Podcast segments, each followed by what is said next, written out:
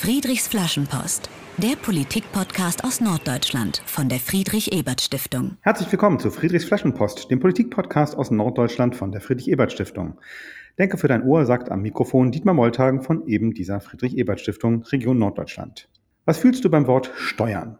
Mal ganz allgemein gefragt, eher ein gutes oder eher ein schlechtes Gefühl? Ich glaube, es ist keine Schande, wenn man beim Wort Steuern ein eher schlechtes Gefühl verspürt. So sind wir alle gepolt. Niemand bezahlt gern etwas. Aber eigentlich ist das Quatsch. Denn wir alle wollen einen Staat, der gute Schulen bietet, der funktionierende Bahnlinien, ÖPNV, Radwege und Straßen zur Verfügung stellt, in dem eine gut ausgestattete Polizei unsere Sicherheit gewährleistet und so weiter. Unsere Erwartungen an den Staat sind nicht gerade klein. Und damit der Staat Geld hat, unseren Erwartungen im Idealfall einigermaßen gerecht zu werden, muss er Geld haben und eben Steuern einnehmen. Ihr merkt schon, heute geht es um das liebe Geld, um Steuern und um die Frage, wann Steuern eigentlich gerecht sind. Und am anderen Ende der Leitung begrüße ich als meinen heutigen Gesprächspartner Tim Klüssendorf, Bundestagsabgeordneter und Finanzpolitiker aus Lübeck. Moin Tim.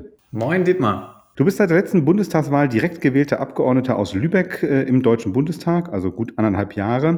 Du bist mit einem Alter von 31 Jahren einer der jungen Wilden und heute bei Friedrichs Flaschenpost, weil du dich im Finanzausschuss mit Steuern beschäftigst, vor allem mit den Themen Erbschafts- und Vermögenssteuer. Über beides wollen wir heute ein bisschen reden. Starten wir mit der Erbschaftssteuer und erstmal ganz allgemein gefragt, wie viel wird denn im Moment gerade vererbt in Deutschland? Kannst du dazu irgendwas sagen? Ja, na klar, dazu kann ich was sagen. Vermögensübertragungen, sowohl Erbschaften als auch Schenkungen werden natürlich erfasst vom Statistischen Bundesamt über die Finanzverwaltung in den einzelnen Bundesländern. Und im Jahr 2021, das ist jetzt die neueste Zahl, die ich habe, weil zum letzten Jahr liegen noch keine vor, wurden in Deutschland 118 Milliarden Euro vererbt. Das ist also ein ganz erheblicher Betrag.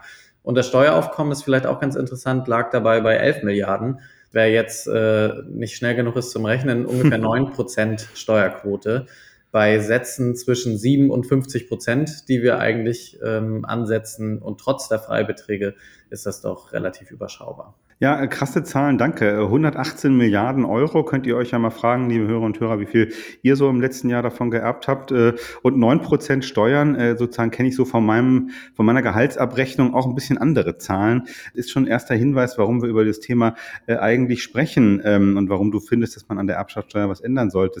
Aber nochmal zum Anfang, bleiben kurz dabei. Wer sind denn diejenigen, die im Moment was erben? Wer kriegt jetzt oder hat gekriegt diese 118 Milliarden an 21? Genau, das sind ja in erster Linie Kinder, also Familienangehörige, natürlich auch EhepartnerInnen, aber beachtlich ist schon, dass es da natürlich auch Verzerrungen gibt. Also Männer erben mehr als Frauen und Westdeutsche erben mehr als Ostdeutsche. Hat natürlich auch mit unserer Historie zu tun, dass gerade auch der Privatbesitz in Ostdeutschland natürlich über die Generationen nicht so stark aufgebaut werden konnte, aufgrund der unterschiedlichen Systeme, die dort vorgeherrscht haben. Aber grundsätzlich ist es so, dass gerade ja Kinder, die dann ja schon auch im weit fortgeschrittenen Erwachsenenalter sind, männlich, weiß und westdeutsch am meisten erben. Okay, klare Ansage. Gibt es irgendwie ein Spezifikum in Schleswig-Holstein jetzt hier bei uns im Norden? Nee, zu Schleswig-Holstein habe ich zwar auch Zahlen parat. Da wurden im vergangenen Jahr, also 2021, in dem Jahr, was erhoben worden ist, insgesamt 1,387 Milliarden Euro vererbt oder geschenkt. Das ist im Bundesdurchschnitt eher wenig, muss man sagen. Und man sieht es auch so ein bisschen anhand der Steuerquote, die dort deutlich höher ist, bei fast 25%, dass es da vor allen Dingen jetzt auch um Beträge geht, die, sage ich mal, kleinere, aber immer noch groß genug Erbschaften und Schenkungen sind, die wir besteuern, weil die ganz großen Erbschaften werden tatsächlich weniger besteuert als die kleineren Erbschaften oberhalb der Freibeträge. Das ist doch ein guter Übergang zu meiner nächsten Frage. Die großen Erbschaften zahlen wenig Steuern, die kleinen viel. Das klingt jetzt für meine Ohren als finanzpolitischer Laie erstmal nicht so besonders gerecht. Und du hast es ja auch schon verraten, du zählst zu den Bundestagsabgeordneten, die sagen, man muss was ändern an der im Moment gültigen Regeln oder an den gültigen Regeln der Erbschaftssteuer. Ja, warum, erklär uns das? Warum ist das mit der Erbschaftssteuer reformbedürftig aus deiner Sicht? Also im Erbschaftssteuerrecht ist es momentan so, dass wir natürlich erstmal unterscheiden müssen zwischen Privat Privatvermögen und Betriebsvermögen. Das ist eine ganz, ganz wichtige Unterscheidung, weil natürlich liegt nicht das gesamte Vermögen immer irgendwie als Geld auf der Bank, als Aktiendepot irgendwo oder als Kunstgegenstände, die man alle gut erheben kann, sondern natürlich geht es vor allen Dingen auch um Konzernbeteiligungen, um Unternehmenseigentumschaften und um dieses Vermögen, was natürlich viel schwieriger zu greifen und zu besteuern ist, weil dahinter ja auch Wertschöpfung und Arbeitsplätze stehen. Und deswegen ist es so, dass wir in Deutschland da relativ umfängliche Mechanismen haben, die diese Betriebsvermögen schützen. Also Privatvermögen kann ich relativ einfach besteuern. Da erhebe ich den Gesamtwert und setze einen Steuersatz drauf an. Es gibt Freibeträge, die bei Kindern 400.000 Euro pro Nase betragen. Alles, was drüber ist, wird dann besteuert. Aber bei Betriebsvermögen ist es nicht ganz so leicht, weil man da sagt, naja, wir wollen auch keine Arbeitsplätze vernichten oder da die Wertschöpfung gefährden. Und deshalb hat man einen Mechanismus eingebaut. Bis 26 Millionen Euro Betriebsvermögen kann ich mich freistellen lassen, wenn ich weiterhin die Löhne für die Arbeitnehmer zahle und wenn ich weiterhin das Produktionskapital einsetze, das heißt die Maschinen nicht verkaufe, sondern weiter betreibe und so weiter. Wenn ich mich dazu 7 Jahre lang verpflichte, dann kann ich eine Freistellung beantragen. Und dann bin ich erbschaftssteuerfrei. Jetzt kommt das Ungerechte. Das ist sozusagen der Teil, der, glaube ich, für alle ein bisschen plausibel und verständlich auch ist, dass es so geregelt ist. Der ungerechte Teil beginnt bei den Betriebsvermögen ab 26 Millionen Euro. Dort wird nämlich eine Verschonungsbedarfsprüfung vorgenommen. Das heißt, schönes deutsches Wort. Verschonungsbedarfsprüfung heißt, bei über 26 Millionen Euro ist natürlich die Erbschaftssteuer auch relativ hoch, würde man die jetzt ansetzen. Und da prüft man erstmal, ob die Person, die erbt, überhaupt in der Lage ist, die Erbschaftssteuer zu zahlen. Und ganz einfaches Ergebnis, wenn sie nicht in der Lage ist, wird auch keine Erbschaftssteuer gezahlt. Das heißt, dann hat die Verschuldungsbedarfsprüfung ergeben, dass man verschont wird. Hat zur Folge, dass zum Beispiel 12% aller Unternehmensübertragungen auf Kinder unter 14 Jahren entfallen, weil die logischerweise noch nicht über eigenes Vermögen verfügen und dementsprechend auch verschont werden. Aber überraschenderweise nicht die Geschäfte einer 26,5 Millionen Euro schweren Firma führen. Wahrscheinlich eher nicht. Also die Unternehmensleitung bleibt dann natürlich bei einer anderen Generation. Manchmal ist es ja auch schon eine Schenkung zu Lebzeiten. Da gibt es ja unterschiedliche Formate. Und das hat einen wirklich großen Wert, nämlich allein 40 Übertragungen hat einen Gesamtwert von 33 Milliarden Euro. Und diese 40 Übertragungen mit den 33 Milliarden Euro, die waren zu 99% steuerfrei. Also da wird tatsächlich richtig Vermögen an die Generation weitergegeben, ohne dass der Staat da in irgendeiner Folge was sieht von. Unsere Kritik daran ist ja nicht, dass damit Arbeitsplätze gesichert werden oder so. Das ist sicherlich auch alles richtig. Aber da es häufig hier einfach nur um Unternehmensbeteiligungen geht, wird dort Wohlstand von Generation zu Generation weitervererbt und gesellschaftliche Verhältnisse manifestieren sich. Und das sorgt für viel Ungleichheit und Ungerechtigkeit. Okay, hab ich verstanden, warum du sagst, dass da sind Ungerechtigkeiten drin. Was sind denn jetzt die Vorschläge der Sozialdemokratie? Wie könnte man denn das oder sollte man das deiner Meinung nach ändern? Also aus unserer Sicht ist es ganz wichtig, diese Verschuldungsbedarfsprüfung zu hinterfragen. Es kann nicht so leicht sein, an der Erbschaftssteuer vorbeizukommen. Wenn ich ein Unternehmen vererbt bekomme, was 200 Millionen Euro oder was 500 Millionen Euro wert ist, dann bin ich auch in der Lage, dazu Erbschaftssteuer zu zahlen. Und dieser Weg, dass man das an Kinder überträgt, die dann über kein eigenes Vermögen verfügen, das kann einfach nicht sein. Also entweder, wir haben einen Vorschlag, der sieht vor, dass der Staat das in Form von stiller Beteiligung dann übertragen bekommt, also dass die Erbschaftssteuer sozusagen umgewandelt wird in Unternehmensbeteiligung, ohne Einfluss auf das Geschäft zu nehmen. Das wäre aus meiner Sicht ein fairer Vorschlag. Ein anderer Vorschlag ist, sehr weite Stundungsjahre anzupeilen, wo dann also, auch dass man das so abstottern kann. Genau, dass man das über viele Jahre abstottern kann, um auch die Wertschöpfung akut nicht zu gefährden. In jedem Fall kann es nicht sein, dass ich einfach komplett drumherum komme, sondern die Erbschaftssteuer steht in unserer Verfassung nicht nur als Mittel, um Steuern einzunehmen, sondern vor allen Dingen als Mittel, um Gerechtigkeit zu organisieren und um das durchzubrechen, dass über Generationen Wohlstand sich manifestiert. Und dementsprechend ist das auf jeden Fall so nicht weiter hinnehmbar.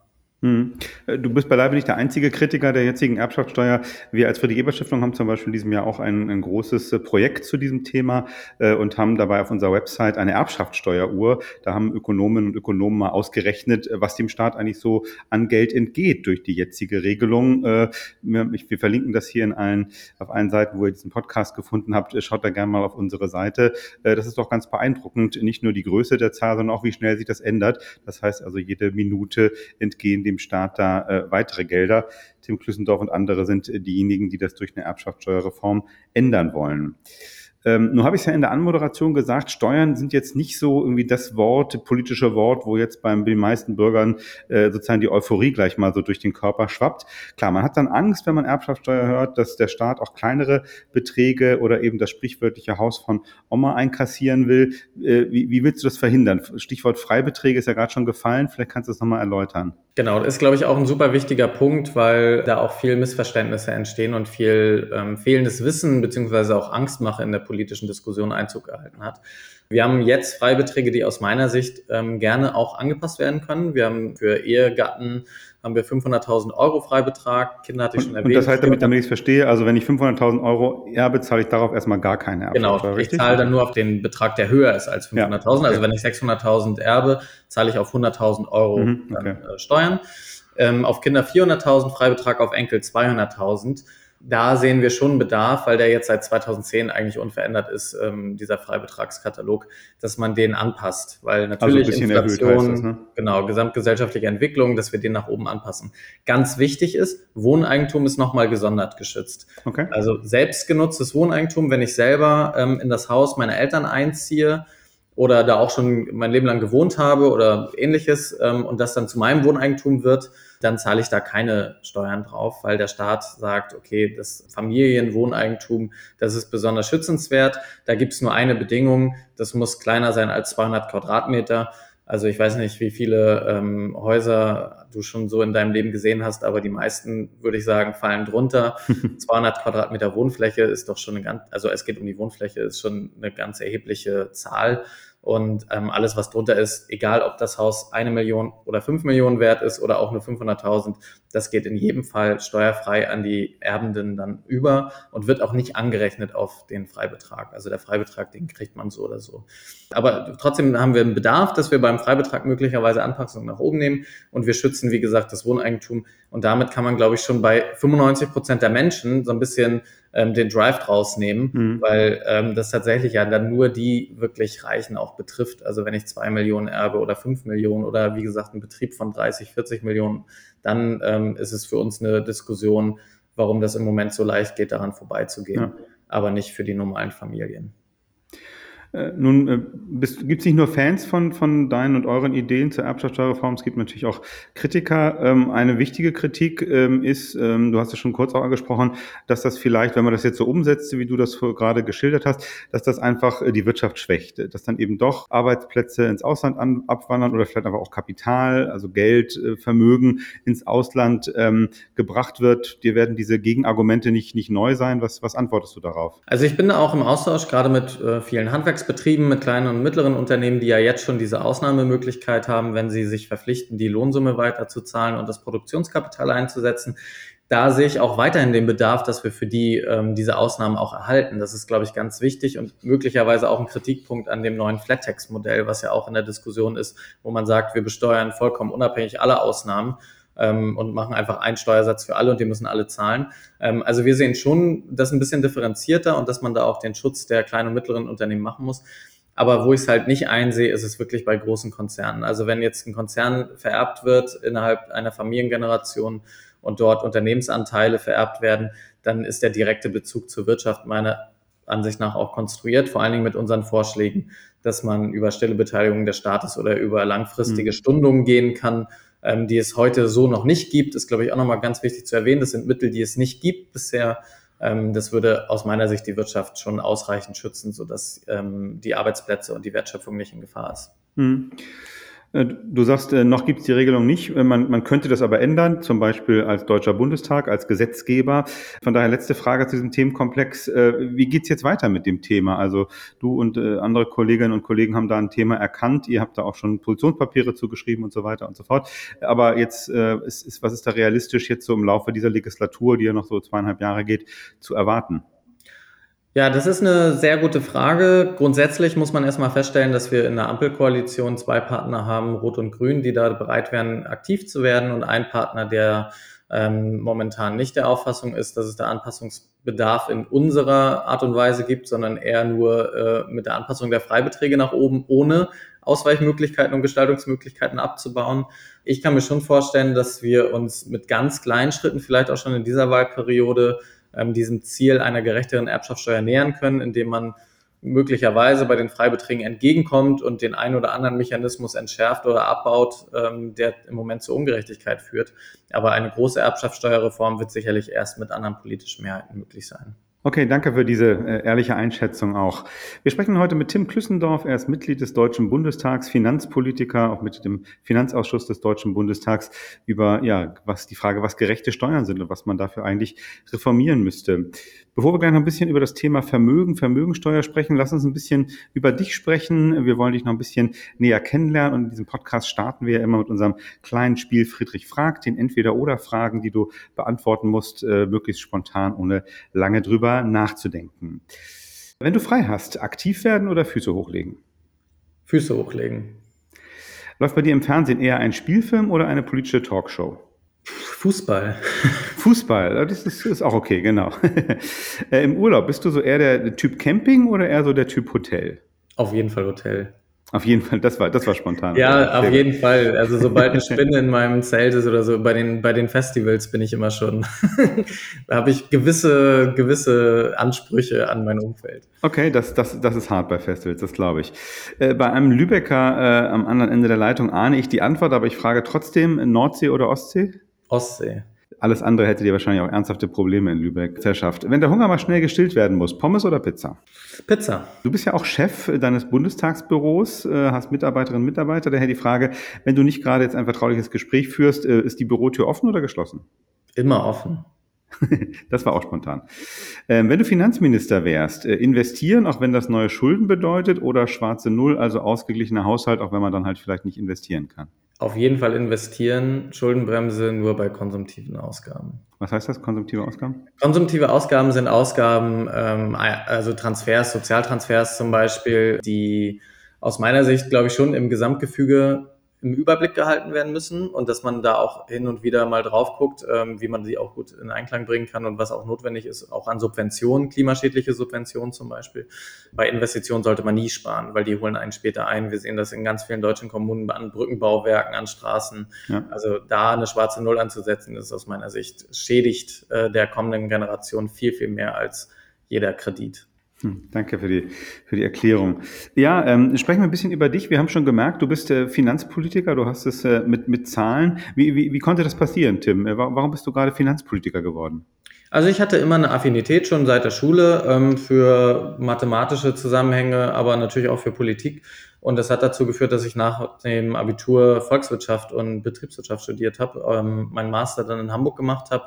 Und als Volkswirt sind die Zahlen natürlich meine Welt. Also ich fühle mich da sehr wohl. Echter Zahlenmensch, das ist doch wunderbar. Dann hast du quasi dein Hobby zum Beruf gemacht. Genau. Du bist, habe ich ja schon gesagt, für einen Politiker noch vergleichsweise junger, hast aber schon eine ganze etliche Jahre Mitgliedschaft in der SPD hinter dir, 15 glaube ich, wenn ich richtig gerechnet habe. Daher meine Frage, was begeistert dich heute ganz aktuell an der SPD? Also im Moment begeistert mich wieder, dass wir tatsächlich aus meiner Sicht die stärkste und auch mitunter die einzige Kraft im Deutschen Bundestag sind, die immer die soziale Gerechtigkeit hochhält und tatsächlich die soziale Komponente auch in die politische Diskussion bringt. Und bei den ganzen Klimamaßnahmen sieht man das immer wieder, dass die eine Seite gar nichts machen will und die andere Seite halt forsch vorangeht, ohne die Leute mitzunehmen. Und wir haben dann eine richtig gute Rolle, indem wir ausgleichend sind und halt die sozialen Aspekte mitdenken.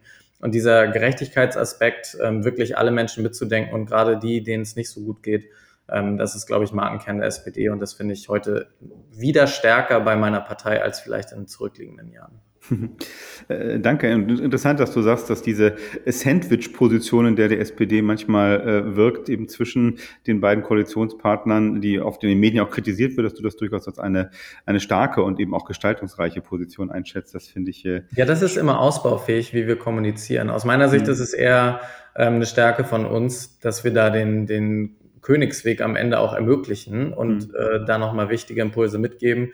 Wir ducken uns manchmal weg und bringen uns selber dann in so eine schlechte Position, dass wir uns irgendwie zwischen den Fronten begreifen. Aber ich finde, das ist eher unser Markenkern. Du bist eben nicht nur in relativ jungen Jahren schon in die SPD eingetreten, sondern ich habe gelesen, du warst auch schon als Teenager politisch aktiv. Was macht denn Politik eigentlich jetzt aus der Rückschau jetzt deiner Erfahrung gerade für junge Leute attraktiv? Das ist ja immer so ein Thema, ne? Wie kann man junge Leute eigentlich für Politik begeistern? Was würdest du da so aus deiner Erfahrung weitergeben wollen?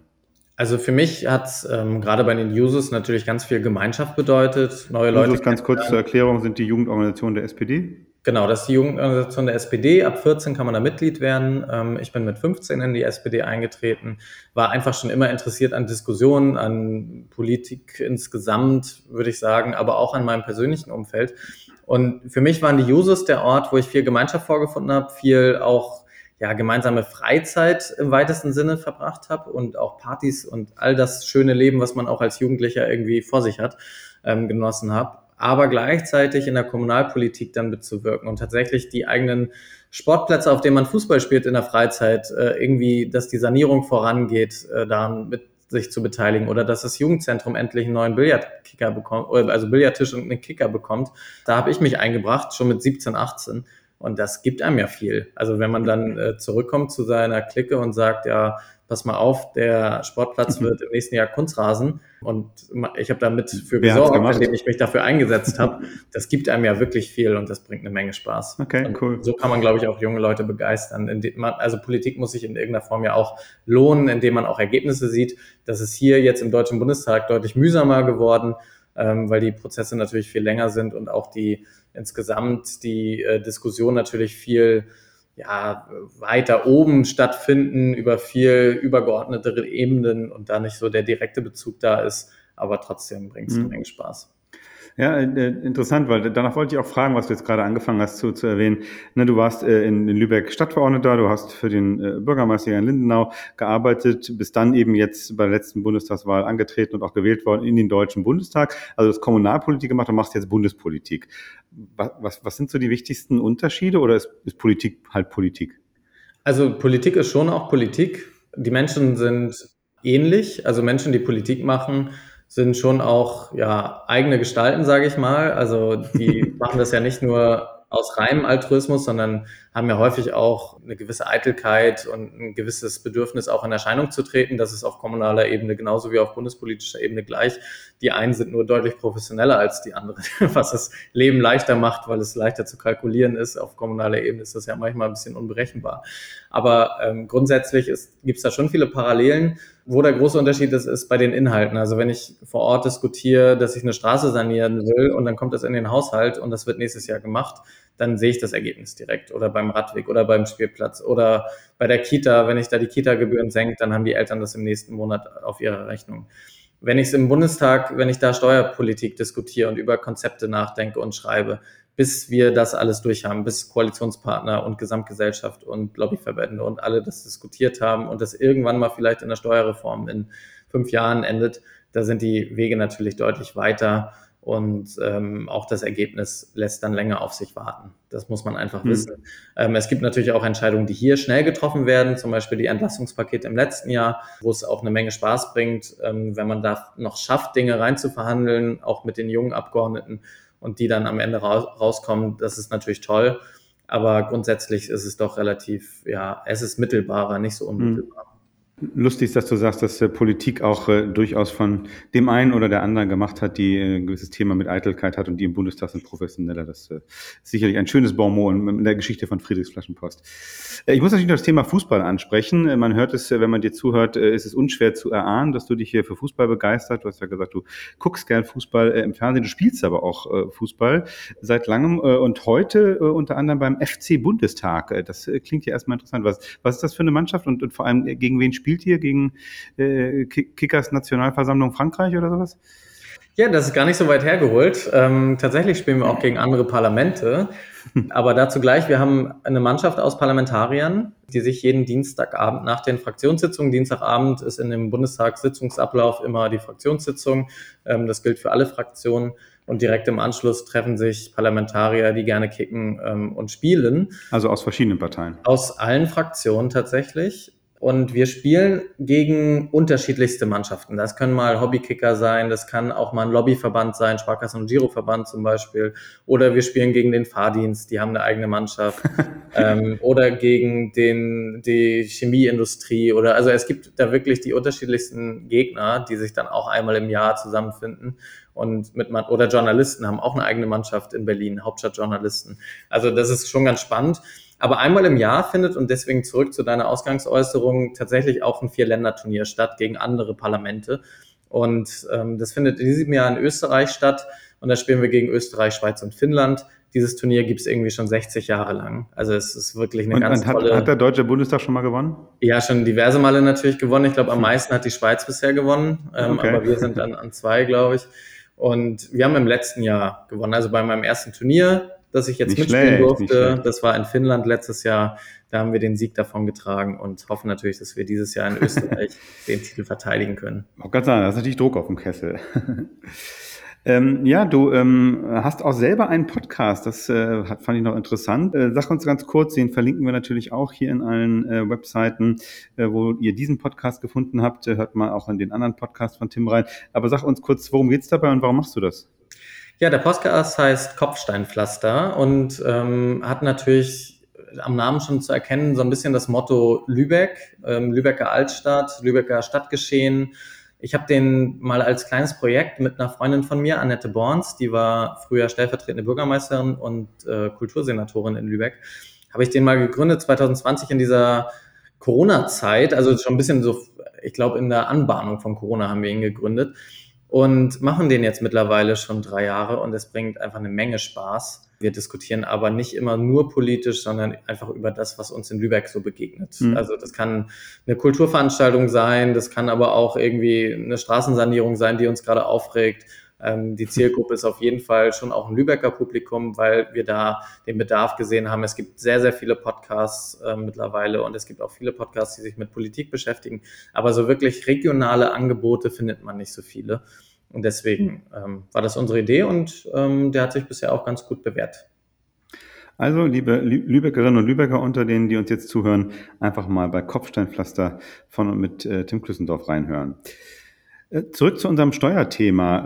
Wir haben über Erbschaftssteuer schon gesprochen. Ein zweites Thema, weiß ich, mit dem du dich auch im Bundestag beschäftigst, das Thema Vermögenssteuer. Wer über das Thema irgendwie mal bei einer Medienmeldung im Internet oder in der Zeitung gestolpert ist, der konnte dann lesen, dass die Vermögen in Deutschland besonders ungleich verteilt sind. Vielleicht mal wieder so eine Einstiegsfrage. Warum ist das eigentlich bei uns so besonders ungleich jetzt im Vergleich zu anderen EU-Staaten zum Beispiel?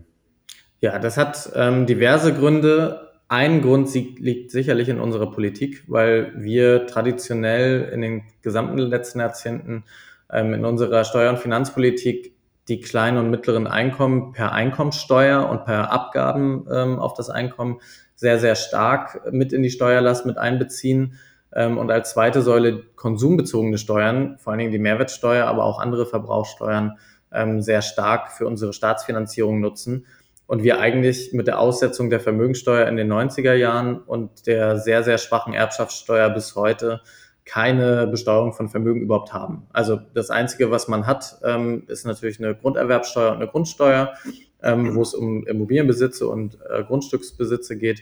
Aber ansonsten haben wir da eine große Baustelle. Das machen andere Länder anders. Und man kann auch in den letzten 10 Jahren sehen, die Länder, die dort Anpassungen vorgenommen haben, bauen auch Vermögensungleichheiten ab. Und also ganz doof gefragt, warum ist das gut? Warum ist weniger Ungleichheit besser, als wie es halt ist? Kann man ja sagen, der eine schafft halt mehr als der andere, ist halt ungleich. Naja, es hat ja schon ganz viel mit unserer gesellschaftlichen Akzeptanz zu tun. Inwiefern akzeptiere ich diese Gesellschaft? Fühle ich mich hier wohl? Fühle ich mich gleichberechtigt? Sind alle Teile dieser Gesellschaft mit den gleichen Chancen ausgestattet? Und das da krankt natürlich eine Demokratie dran. Wenn ich aufwachse und sehe, wie einige Menschen sich alles leisten können, jede Herausforderung meistern können mit Geld und andere Menschen wirklich schon von der Kita an große Probleme haben, dann ist das natürlich ein Problem für unsere Demokratie, für unsere Gesellschaft, für den Zusammenhalt in der Gesellschaft. Und deswegen hat die Verteilung von Wohlstand und Vermögen ganz viel auch mit Demokratie zu tun.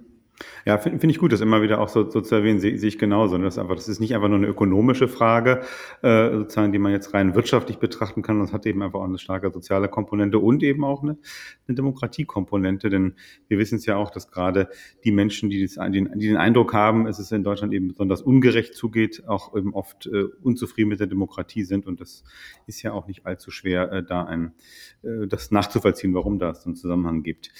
Nun willst du auch da was ändern und an das Geld ran. Ich habe gelesen, ein Positionspapier von dir gemeinsam mit anderen Finanzpolitikern aus der SPD. Du bist für eine einmalige Vermögensabgabe. Wie muss ich mir das vorstellen? Ja, die einmalige Vermögensabgabe ist ein Instrument, was es in Deutschland schon sehr lange in der Verfassung gibt, was auch schon genutzt worden ist. Die meisten Leute kennen das als Ausgleichszahlung nach dem Krieg, wo die Vermögenden zur Kasse gebeten worden sind, um den Aufbau mitzufinanzieren. Darum soll es natürlich nicht gehen, auch nicht in der Höhe, die damals veranschlagt worden ist, wo ja wirklich sehr, sehr viel Vermögen auch umverteilt worden ist, ganz radikal, sondern es geht hier darum, sich zu überlegen, wer zahlt eigentlich die Kosten für die Krisen, die im Moment uns so sehr beschäftigen, für die Entlastungspakete, für die Energiepreisbremsen, für möglicherweise auch kommende Herausforderungen, die wir jetzt zu meistern haben. Und da zu sagen, okay, wir bitten jetzt tatsächlich einmal die großen Vermögen in Deutschland mit um ihre Verantwortung und verpflichten sie dazu, sich einmal sehr stark zu beteiligen, in welcher Form auch immer. Das können 10% sein, das können 5% sein, in jedem Fall aber spürbar und entlasten damit ja die große Mehrheit der Steuerzahlerinnen und Steuerzahler, weil die am Ende mit ihrer Einkommensteuer, mit ihren Abgaben und mit ihren ganzen Konsumausgaben, wo am Ende Mehrwertsteuer drauf anfällt, ja im Moment den Staat finanzieren. Und da schützen wir sozusagen die große Mitte und versuchen so ein bisschen für Gerechtigkeit zu sorgen. Okay. Und nenn mal eine Hausnummer. Ab wann ist man so ein Vermögender aus deiner Sicht, wo man dann mal vielleicht so 5-10% abgeben sollte? Also wir haben in dem Paper, was du angesprochen hast, so ein bisschen damit gespielt, wie es wäre, wenn wir ab 2 Millionen Privatvermögen starten oder vielleicht auch erst ab 5 Millionen Privatvermögen und dann mit unterschiedlichen Sätzen besteuern bis zu 10%. Wenn ich also annehme, ich besteuere alle Privatvermögen ab 2 Millionen Euro und die besteuere ich einmalig mit 10%, dass sie 10% abgeben müssen, dann wären wir bei fast 100 Milliarden Euro Einnahmen und damit könnte man eigentlich alle Entlastungspakete der letzten Jahre, jetzt mal ausgenommen den Klima- und Transformationsfonds, der ja bis 200 Milliarden Euro hochgeht, aber die einzelnen Entlastungspakete hätte man alle finanzieren können damit. Okay, auch hier beeindruckende Zahlen und wir erinnern uns an den Anfang der Sendung, 118 Milliarden sind allein an Erbschaftssteuer vererbt worden, hast du gesagt, in 2021. Das ist jetzt mal ein Vorschlag, den ihr gemacht habt, wie der Staat dann andersrum mal 100 Milliarden einnehmen könnte. Nun hat auch diese ganzen Vermögensabgaben haben auch Kritiker ein Gegenargument, was man, finde ich, häufig hört, warum das auch Leute doof finden, diesen Vorschlag ist, das Geld ist ja schon besteuert worden. Irgendwann hat man ja schon mal, also wenn man 2 Millionen hat, hat man ja trotzdem irgendwie schon mal Steuern bezahlt dafür, dass wenn man also quasi doppelt bestraft wird, in Anführungsstrichen doppelt besteuert wird, ist da was dran, dass da eine Ungerechtigkeit gegenüber den Reichen drin ist? Naja, aber das ist ja bei vielen, also ich kenne das Argument auch sehr gut, das ist schon bei vielen Dingen so, die man im Leben vor sich findet. Wenn ich zum Beispiel mein Einkommen versteuert habe und mir davon ein MacBook kaufe, dann muss ich trotzdem noch 19% zusätzlich wieder Steuern zahlen. Also mein Konsum wird ja auch doppelt besteuert.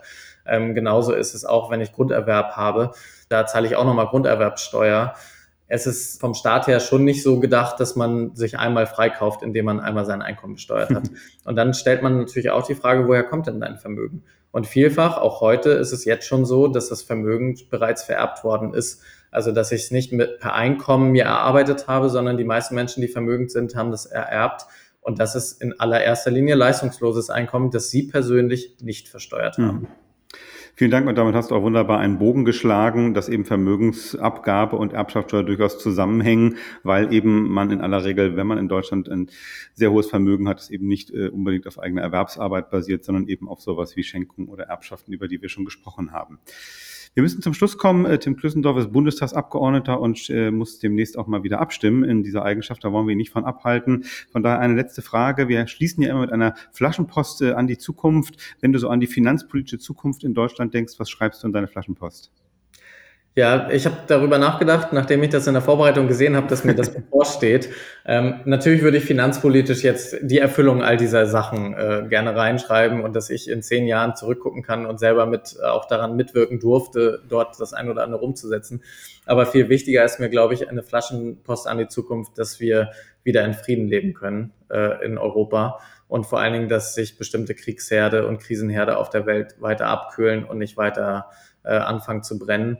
Das ist, glaube ich, die allergrößte Gefahr auch meiner Generation, neben der Bekämpfung des Klimawandels, wovor viele Leute auch Angst haben und ich auch, dass diese Krisensituation auf der Welt sich weiter anspannt. Deswegen wünsche ich mir tatsächlich Frieden. Danke, eine gute Antwort auf diese Frage. Du weitest den Horizont noch einmal in deiner Flaschenpost an die Zukunft. Vielen Dank. Tim Klüssendorf, direkt gewählter Abgeordneter aus Lübeck, war heute zu Gast bei Friedrichs Flaschenpost. Er ist Finanzpolitiker im Deutschen Bundestag, beschäftigt sich dort vor allem mit der Erbschaftssteuer und den Fragen, wie man Vermögen zum Beispiel mit einer Vermögensabgabe dann auch wieder so besteuern kann, dass sie der Allgemeinheit ein Stück zurückgeben. Danke dir, Tim, für deine Zeit, für deine Antworten und jetzt darfst du in deine Abstimmung rein. Vielen Dank, Dietmar. Damit sind wir am Ende der 71. Folge von Friedrichs Flaschenpost. Tschüss und auf Wiederhören, sagt Dietmar Moltagen von der norddeutschen Friedrich-Ebert-Stiftung. Macht's gut, gebt uns gerne Feedback auf diese Folge oder generell zum Podcast. Wie ihr wisst, nehmen wir das immer und gerne auf. Schaltet gerne wieder ein und natürlich bleibt politisch. Friedrichs Flaschenpost, der Politik-Podcast aus Norddeutschland von der Friedrich-Ebert-Stiftung.